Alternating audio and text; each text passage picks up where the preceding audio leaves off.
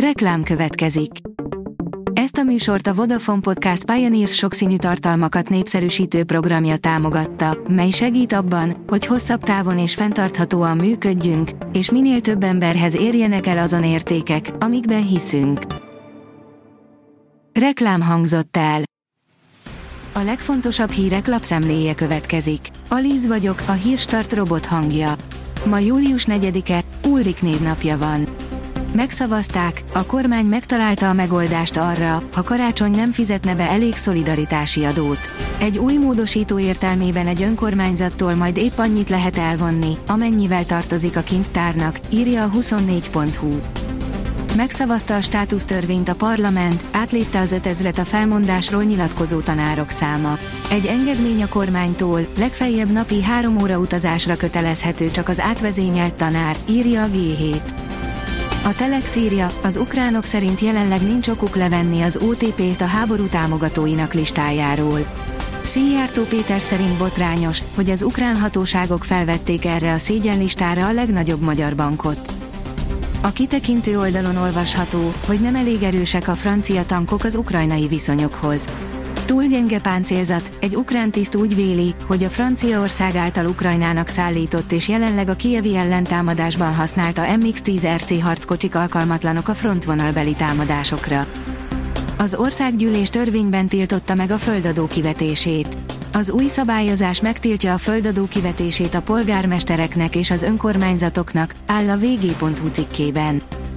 A portfólió szerint brit elemzők, Oroszország hatalmas támadásra készül, katonák tízezreit vonták össze.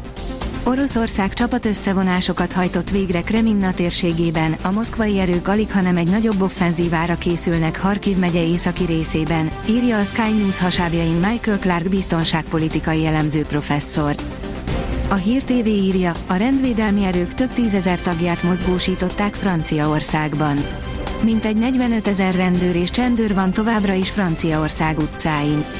A folyamatos járőrözések hatására hétfő éjjel kevesebb helyen volt zavargás, de így is legalább száz fiatalt vettek őrizetbe. Kőkemény NAV razzia indul Magyarországon, itt állnak lesben az ellenőrök júliusban, írja a pénzcentrum. A Nemzeti Adó és Vámhivatal 2023. június 26-tól átfogóan ellenőrzi a Balaton és a Velencei tó környéki települések kereskedőit és szolgáltatóit. Ellenőrzésre akár hivatali időn kívül is számítani lehet hívták fel a figyelmet a honlapon.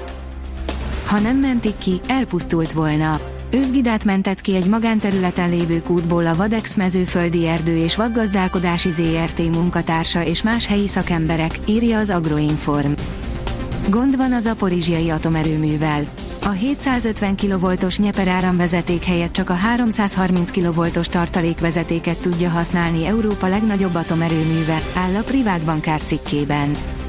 A vezes teszi fel a kérdést, F1 mérnököket követel a Ferrari a Red Bulltól. A Ferrari állítólag hamarabb elengedi az Alfa Taurihoz Laurent Mekieszt, ha cserébe mérnököket kap a Red Bulltól. Kerkez Milossal megegyezett a Láció. Olasz lapértesülések szerint megegyezett Kerkez Milossal a szériában szereplő Lazio. A 19 éves játékos sorsa innentől kezdve jelenlegi és jövendőbeli klubján múlik, áll az Eurosport cikkében. A magyar nemzet teszi fel a kérdést, Gyökeres Viktort 20 millió euróért veszi meg a Sporting, de késő. A Premier League-ből a West Ham United, a Brentford és az Everton is vitte volna. Fokozódik a hőség a hét legvégén, írja a kiderül. Péntekig folytatódik a változékony időjárás, záporokkal, zivatarokkal, majd szombattól szárazabb és egyúttal egyre melegebb időre van kilátás. A Hírstart friss lapszemléjét hallotta.